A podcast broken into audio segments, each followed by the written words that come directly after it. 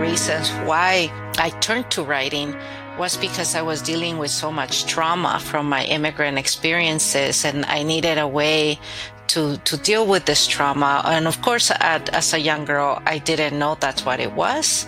I didn't know about PTSD or, or um, chronic stress. I just felt it in my body. And every time I wrote, I would in, write in my diaries, write little stories and poems. I always felt better. So I knew instinctively, I knew that, that writing was an act of healing for me. And that is how I came to writing as a way to try to heal from all my immigrant traumas. Welcome to the Friends and Fiction Writers Block podcast.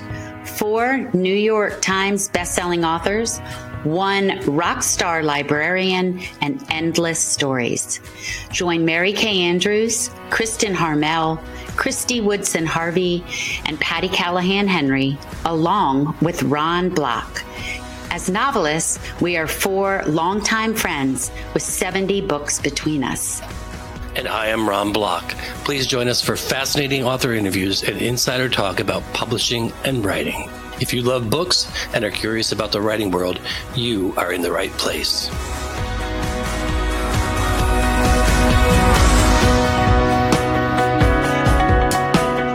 Welcome to a new episode of the Friends and Fiction Writers Block podcast. In this episode, we are taking a look at a spectacular book in our Books You Should Know series. These are books that truly spark something in readers, whether it's a voice they may not have heard before or storytelling that is so compelling it deserves a place on every bookshelf. I am Ron Block. And I am Patti Callahan Henry. We are so excited to speak with acclaimed writer Reyna Grande. Reyna has received an American Book Award, the El Premio Aztlán Literary Award, and the International Latino Book Award. In other words, she's a total slacker. In 2012, she was a finalist for the prestigious National Book Critics Circle Award. And in 2015, she was honored with a Luis Leal Award for Distinction in Latino Literature and a Latino Spirit Award in 2021. There are so many more awards to list, but I am going to let you look them all up and do because they're so amazing. It's quite a list. So she writes about immigration, family separation, language trauma, the price of the American dream, and her own writing journey. Her work has appeared in the New York Times, the Dallas Morning News, CNN, the Lily at the Washington Post, BuzzFeed, and many others.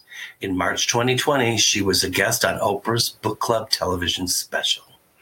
Reyna is a proud member of the Macondo Writers Workshop, founded by Sandra Cisneros, where she has also served as faculty.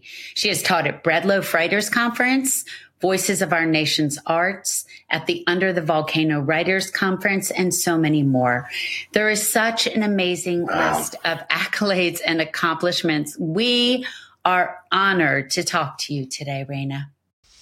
Thank you so much. I I am so excited to to be here with you both. So what we're really thrilled to talk with you about today are many things, and we'll touch on some of them, but I want to talk about your novel. It is such a powerful novel. And one of the mm-hmm. first things we love hearing, especially for those of you who might not know about the book, can you tell us what it's about? And then more importantly, and you and I got to talk about this when we were together in California. What is it really about? Yeah, well, the novel is about a forgotten moment in U.S. history, which is when the United States invaded Mexico in 1846. So it touches on the U.S. invasion of Mexico, on the fight over the southern border and the creation of this border as we know it today, and also this invasion, which culminated in the signing of the Treaty of Guadalupe Hidalgo, which is when Mexico lost half of its territory to the United States. So that's the time period that I write about in the 1840s. And the novel is a war story, it's a love story, and it's also an immigration story. And to me, it was really important to think of it in those in those terms because I was writing a love story, but I I I wanted the war to be as much of a central character as my two main protagonists. And I also wanted to make sure that I dug very deeply into the Irish immigrant experience of the 19th century. And that you did. that you did. And not only is it a love story, but it's a powerful love story that changes the world in many ways. If you had to say, so there's the plot, right? There, and there we know it's about immigration, it's about war. Is there a theme that really rose up for you? Like if you had to say what this book is really about is this. Yeah, well, one of the themes that really emerged in the book was the theme of traitors and heroes mm. and how you mm. could be both. Mm. And my protagonist, you know, John Riley, Ximena, even Santa Anna himself, they both experience this duality of being traitors and being heroes.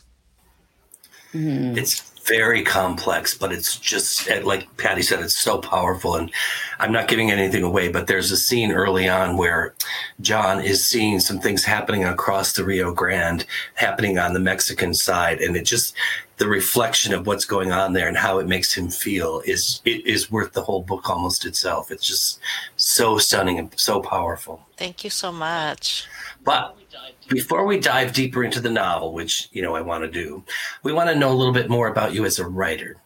Cheryl Strayed, one of our favorites, said that you are a fierce, smart, shimmering light of a writer, and you are the very first person in your family to attend university. Can you talk to us about your journey to becoming this shimmering light of a writer? yes, I love Cheryl Strayed. She was my MFA yes. teacher, and I I am so oh, lucky wow. that I I got to have her as a teacher. So my story began in Mexico. You know, I'm, I'm originally from Mexico, from the state of Guerrero, and my parents immigrated to the U.S. when I was a little girl, and I stayed behind in Mexico with my siblings under the care of our grandparents. So to me, that, that family separation deeply impacted me because I grew up being very fearful and also insecure. And I, I feel that my childhood was defined by the fear of being forgotten by my parents or being abandoned or being replaced. Luckily, my father ended up coming back to Mexico for me and my siblings. And he hired a smuggler to sneak us across the border when I was nine and a half. And that's how we ended up in California. So I came of age in Los Angeles as an undocumented immigrant. And this experience really shaped my identity and also my writing. You know, I mean, one of the reasons why I turned to writing was because I was dealing with so much trauma from my immigrant experiences and I needed a way to to deal with this trauma. And of course at, as a young girl I didn't know that's what it was. I didn't know about PTSD or or um, chronic stress. I just felt it in my body. And every time I wrote I would in, write in my diaries write little stories and poems. I always felt better so I knew instinctively, I knew that, that writing was an act of healing for me. And that is how I came to writing as a way to try to heal from all my immigrant traumas.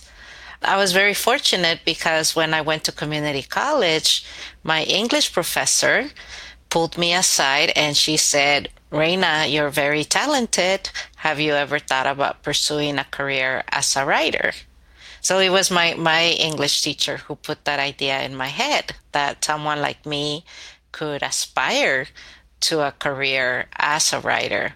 And that's where my relationship to writing kind of changed at that point because before I used to do it more for, for therapy. But once I decided that I wanted to pursue a profession in writing, um, I I knew that I had to do everything I could to to really learn the craft and to acquire all the tools I would need to be successful in, in this career. Isn't it amazing how one person can mm-hmm. say, You have this gift, do something with it, and how just that act of acknowledgement can shift our entire life? Yeah, it I mean it's life changing, especially when somebody sees something in you that you haven't even seen in yourself. I think mm. that, hmm. that that has been the most beautiful thing because before I met my teacher, it just never crossed my mind that I could be a professional writer. When she said it, did it ding something in you? Did it like ping you? Did it feel recognizable to you? Yes, that's well, who I am. Not at first, because my first reaction was that there's no way that someone like me could be a professional no. writer. But then she started giving me books written by Chicana Latina writers, you know, like Sandra Cisneros, Isabel Allende, Julia Alvarez, Ana Castillo. Like she would hand me books and say, if Sandra Cisneros can do it, you can do it. If Isabel Allende can do it, you can do it. So when she gave me these books, and I hadn't really read much Chicano Latino literature, and when she gave me these books and I could hold them in my hands, suddenly it made sense. And suddenly I knew that I maybe I could aspire to also publishing my work, just like Cisneros and Allende and Alvarez had done and were doing.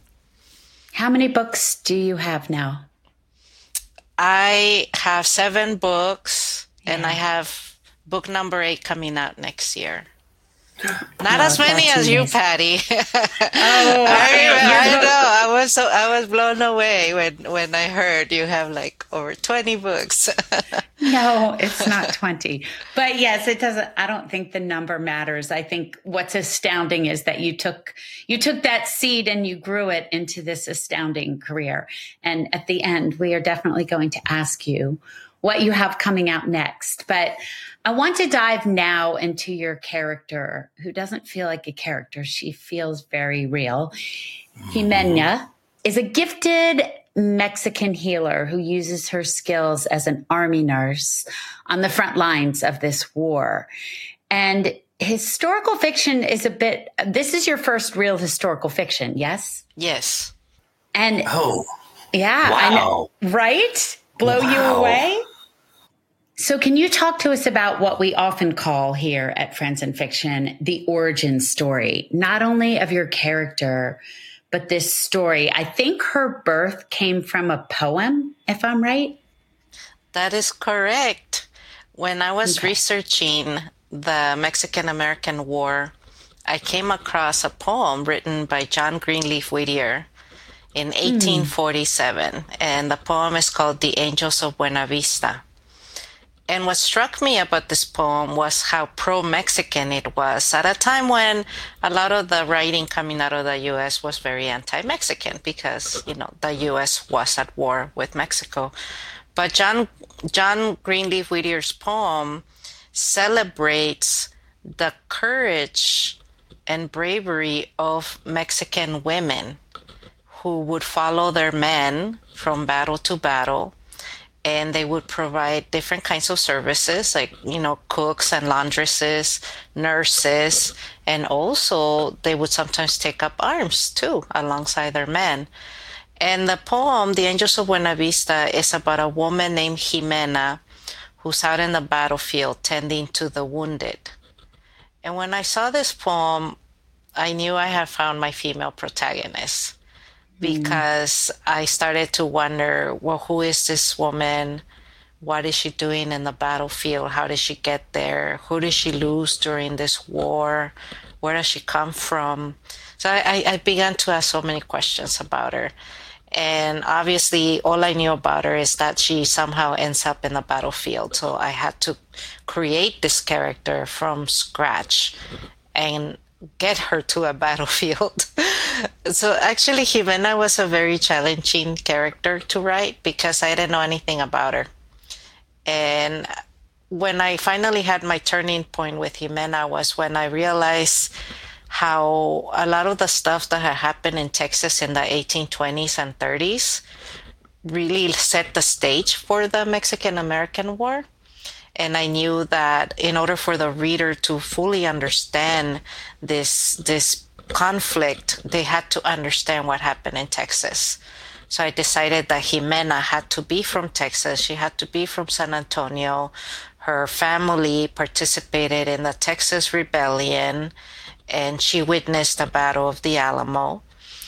And so she comes with all this history, all these experiences that later come into play when she is forced to become Santa Anna's personal nurse. Because then she is able to question him and and um, have these conversations with him about what happened in Texas, and she learns how to stand up to him too. Then she doesn't let herself be intimidated by him. Was the idea first to write about the war, or was the idea first to write about her? Which which came first in this origin story? It was to write about the war. Mm. And when I started the novel, Ximena didn't exist when I started the novel, I was going to write about the St. Patrick's Battalion and about John Riley. And John Riley is a real historical figure. And I read books about John Riley, and I was able to start writing chapters from his point of view about his time in the U.S. Army, the nativism that he and, and other Irish immigrants encountered in the U.S. Army, all the abuse and discrimination and prejudice. And I knew that, you know, I knew when John Riley deserted the U.S. Army, I knew that he switched sides to fight for Mexico. I knew which battles he participated in. I knew what happened to many of these Irishmen and, and Italians and Germans who were in the St. Patrick's Battalion. So I had a lot of facts about him and so I was able to start writing the novel and I began to write it from his point of view. But it wasn't until I found a poem by John Greenleaf Whittier when Ximena came into the novel.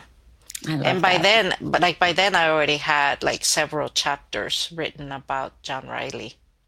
That's amazing at the heart of the novel, it's it really is a love story between these two. How did you merge the two and decide to tell their story as part of this? Yeah, well, that was challenging because John Riley is a real historical figure and Ximena is a mm-hmm. fictional character. But what happened was, as I was researching John Riley, I came across a rumor that the real John Riley had fallen in love with a Mexican widow. Oh. And there's some theories that he might have stayed in Mexico after the war to, you know, create a life and, and a home with this woman. But there's actually there's no record of it. It's just a rumor. But I took that rumor and then I took Ximena from John Greenleaf Whittier's poem and I said, okay, this is going to be the Mexican widow that stole John Riley's heart. Hmm. Uh, and that's how the love story came to be it, it is so compelling and so powerful. And I'm, I'm, glad earlier you were telling us some of your own history and how you became a writer because now I can see it in your writing and your depth and love of characters just comes shining through. And the, just it's it's it's you on the page. It's so good. But let's go back to John and uh, being an Irish man fighting for Mexico. So you were once on Oprah to talk about cultural appropriation and the question of who has the right to tell a story. Can you talk to us about that as far as writing from an Irish man's point of view? Yes, and that was something that when the controversy with American Dirt happened, I was not criticizing the author for mm-hmm. having written a book about Mexican immigrants because I myself was writing a book about Irish immigrants. and I thought, you know, to me, I've, I felt, and, and this is something I said on Oprah, that I feel that a storyteller has a right to tell whatever story speaks to her heart.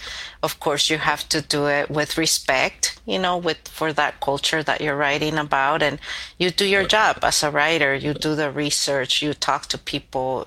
So I did everything I could, and and it was a hesitation on my part because I felt, well, what do I know about being Irish? I don't really know the history. I don't know the culture too well. But as I was researching John Riley's story, it blew me away because the Irish immigrant experience of the 19th century is so similar to the Latino immigrant experience of today.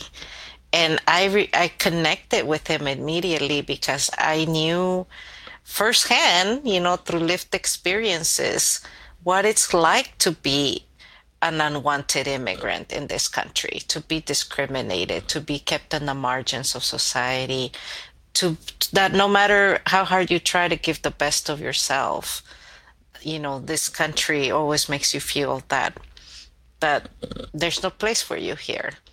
And and so i connected to his immigrant trauma very deeply and in that way it gave me permission to be able to write about him because the immigrant experience is universal and so I tapped into that, into my own lived experiences to connect with John Riley. Wow. And I actually heard in another interview you did that an early reader told you that, that John Riley's portion of the story seemed more authentic than Ximena's and that you had to go back and change it. Is that true? Yeah. Well, what happened was because I was so concerned of getting my Irish characters right, I spent more time on John Riley's chapters than on Ximena's. Mm. And I did a ton of research. I read a lot of 19th century Irish literature, especially literature that centered the experiences of the Irish peasants and I try to work really hard on the language. Like I went mm-hmm. sentence by sentence in John Riley's chapters, making sure that the word choice was as accurate as possible and that the dialogue was as accurate as possible. And then I consulted with uh, three Irish historians who read my manuscript.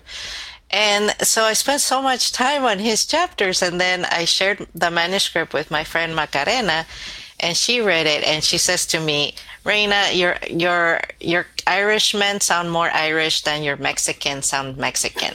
oh, that's amazing. But that really struck me in reading it too, that it really just the language and the cadence of, of the language was so authentic. I just I was like, how did she do this? Now I know. And Reyna, I think you're writing from a lived experience and you're writing from the seat of his heart, which is different mm-hmm. than pretending to be Irish. You're you're writing from the seat of his heart, from behind his eyes at, in an immigrant experience. So it's astounding. But as a historical writer, I would love to talk about your research from cockfighting to Irish peasants to herbal healing to being a nurse. There is so much rich material in this book. You've talked a little bit about some of the books you read. I'd love for you to name some of them, but can you talk about your research and if anything really rose up for you? Yeah, well, I have to say, this novel really kicked my butt because I had never had to do this level of research ever for any book. And and it overwhelmed me so many times. You know, I, I wrote the book in a span of seven years and I had to keep putting it away because I just got overwhelmed with all the research. But there came a point when I finally got a, a grip on it. But I started with the big picture. You know, first I started reading books by or about the St. Patrick's Battalion and John Riley. So three books that I that I really love were um, The Rogue's March by Peter Stevens, The Irish Soldiers of Mexico by Michael Hogan, and Shamrock and Sword by Robert Miller. So these three books go deeply into the St. Patrick's Battalion, and you learn a lot about these these immigrants and and John Riley. After that, I opened up the lens to read more about the war itself. You know, so I had to I read a lot of books about the war, like A Wicked War, So Far from God, and and so many other books about the war. But then I also had to read books about each specific battle. You know, there were like there was a book that just only talked about the first two battles that happened in what is now Brownsville, Texas. And then I had I read a book that only talked about the Battle of Monterrey or the battles that happened in Mexico City. Then I, I read a lot about military life, soldiers, how to operate cannons. I had to learn like all that that vocabulary.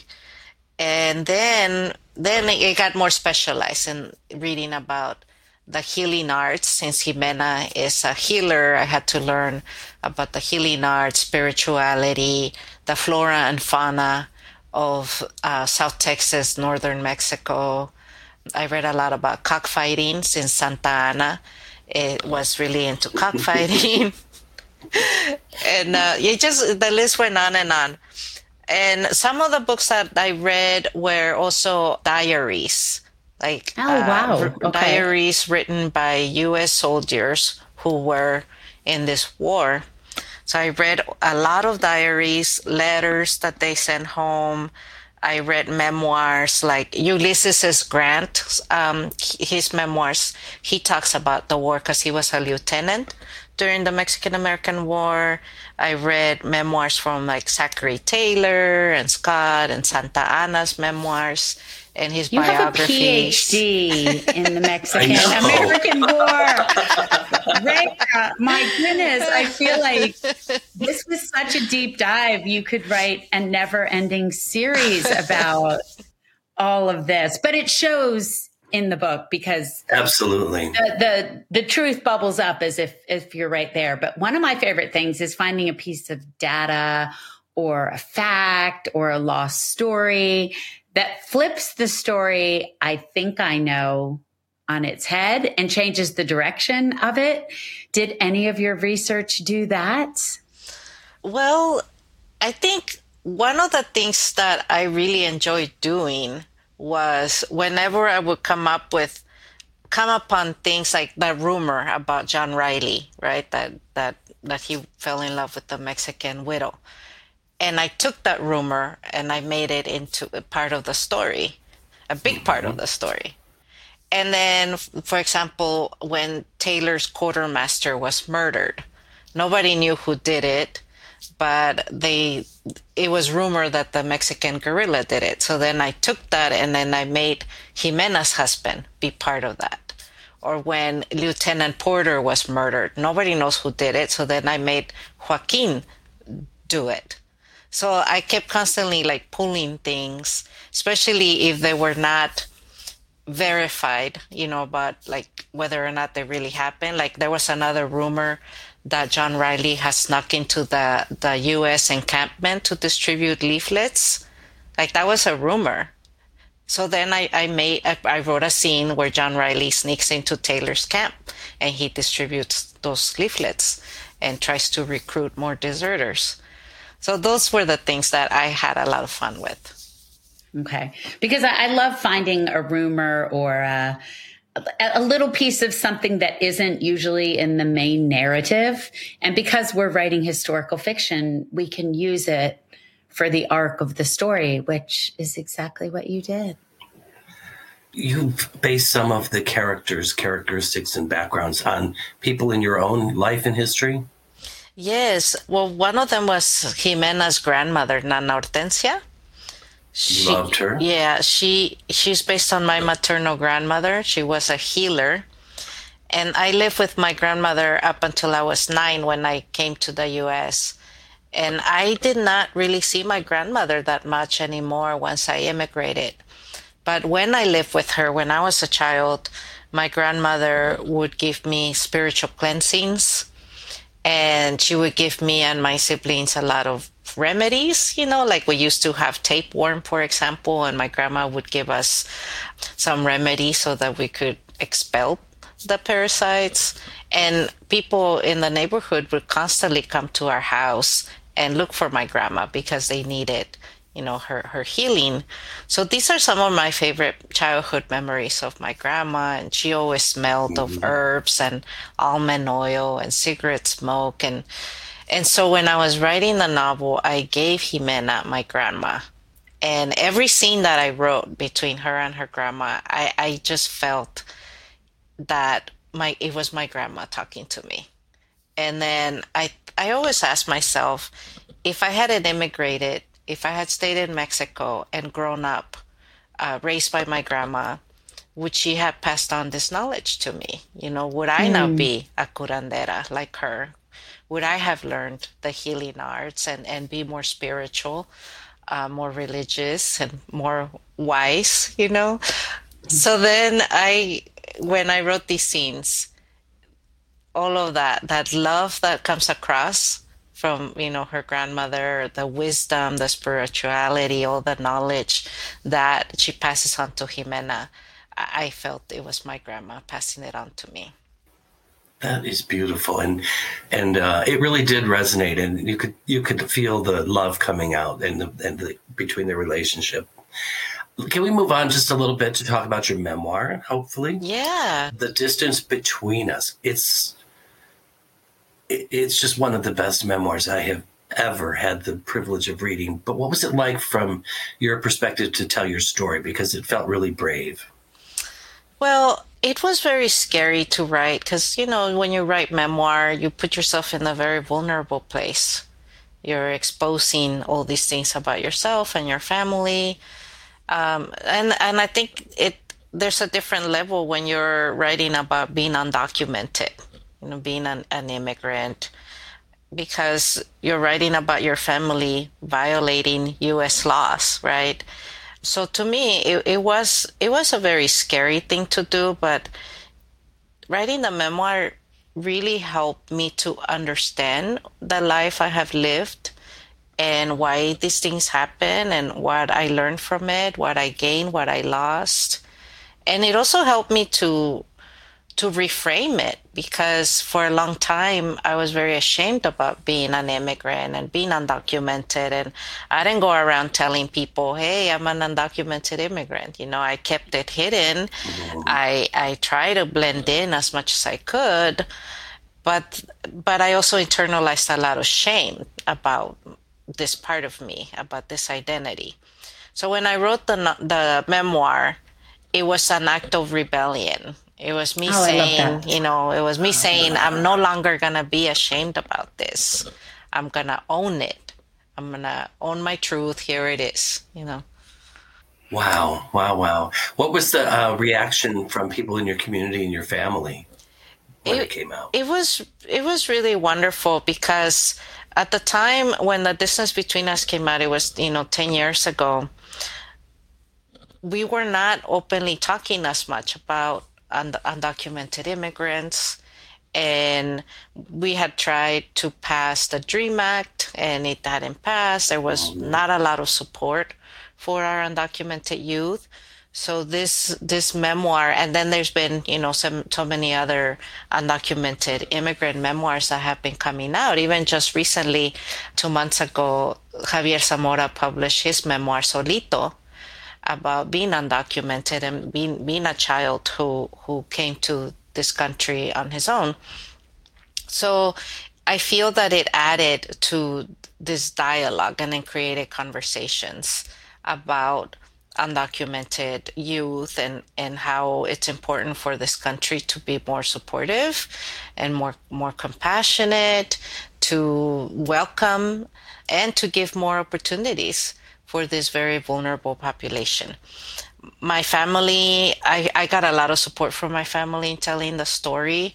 And I think it, like, especially my siblings, they they helped me out a lot they gave me a lot of their own memories and in a way i felt very grateful because i wasn't just writing my story i was writing our story and i wanted mm-hmm. them to feel that you know that this is our story that i'm writing so they were very supportive and the the book has has been has been uh, read in all the way from elementary school to college and beyond because there's a young readers version so I was just going to ask you about yeah. that. Yes. Mm-hmm.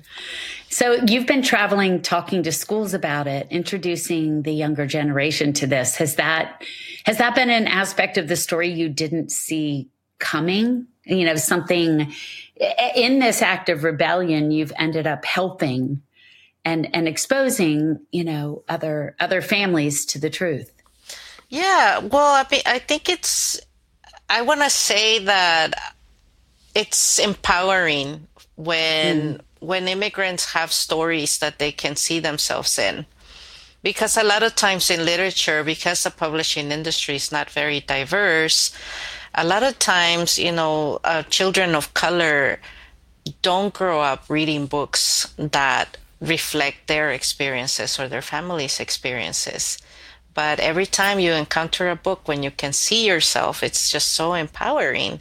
So I, for me, I have seen this book as a bridge, as a way to connect the community, to help us, you know, feel seen and heard, but also to connect with those outside the immigrant community, you know, people whose ancestors immigrated, and so they they no longer uh, understand immigration as as clearly, are they're not as connected to their immigrant past so I really hope that when they read this book, it, it reminds them of that and, and it helps them mm. to understand the, the immigrants that live here in this country.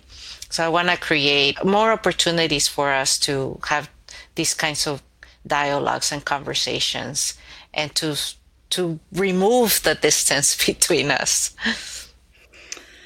Wow. Wow. wow so wow, you wow. go from that to to this gorgeous historical novel. So you have to tell us what's next for you.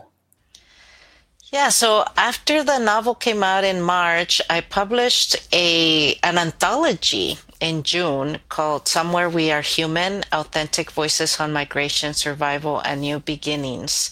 And this anthology is a collection of essays and poems written by and about undocumented immigrants. And this is the first time that I edit an anthology. I co edited it with the poet um, Sonia Guiñanzaca, who's from Ecuador and both Sonia and I, you know, were um, previously undocumented, and many of our contributors are still undocumented.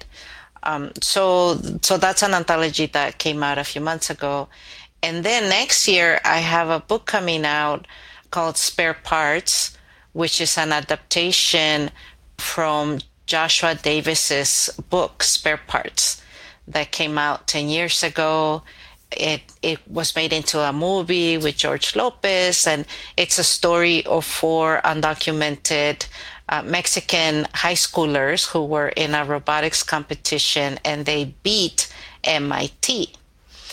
And oh. it's a really beautiful story. Uh, and underdogs, you know, these high school kids who were undocumented yes. and they built uh, a robot made out of spare parts and recycled parts and, and cheap parts that they bought at, at Home Depot. And they entered this robotic com- robotics competition against colleges and universities like MIT, and they end up winning first place. So it's a beautiful, beautiful story. And I had the opportunity to adapt the book, which was originally published for adults. I adapted it for young readers. When does that come out? Tell it, us. It comes out in May, May 2023. Okay. Wow. That's, we will be looking for that and want to talk to you again for sure. Oh, thank Absolutely. you. Absolutely. Oh. Oh, Reyna, we could do this for days and days and days. In fact, let's do it every day. Come on. Yes. I, I, have to say, like, uh, it's rare that a book really gets into my heart so deeply uh, in every aspect the the horrors of war the intense love story it's all there and it's it's it's a masterwork and i congratulate you for that and thank you for putting that out into the world i'm just again i'm thinking about the ending i'm going to cry again but it's been so great to talk to you and i can't wait to talk to you again oh thank you so much and thank you all for tuning into this episode. I hope you'll tune in next week and bring a friend along for the Friends and Fiction Writers Block podcast.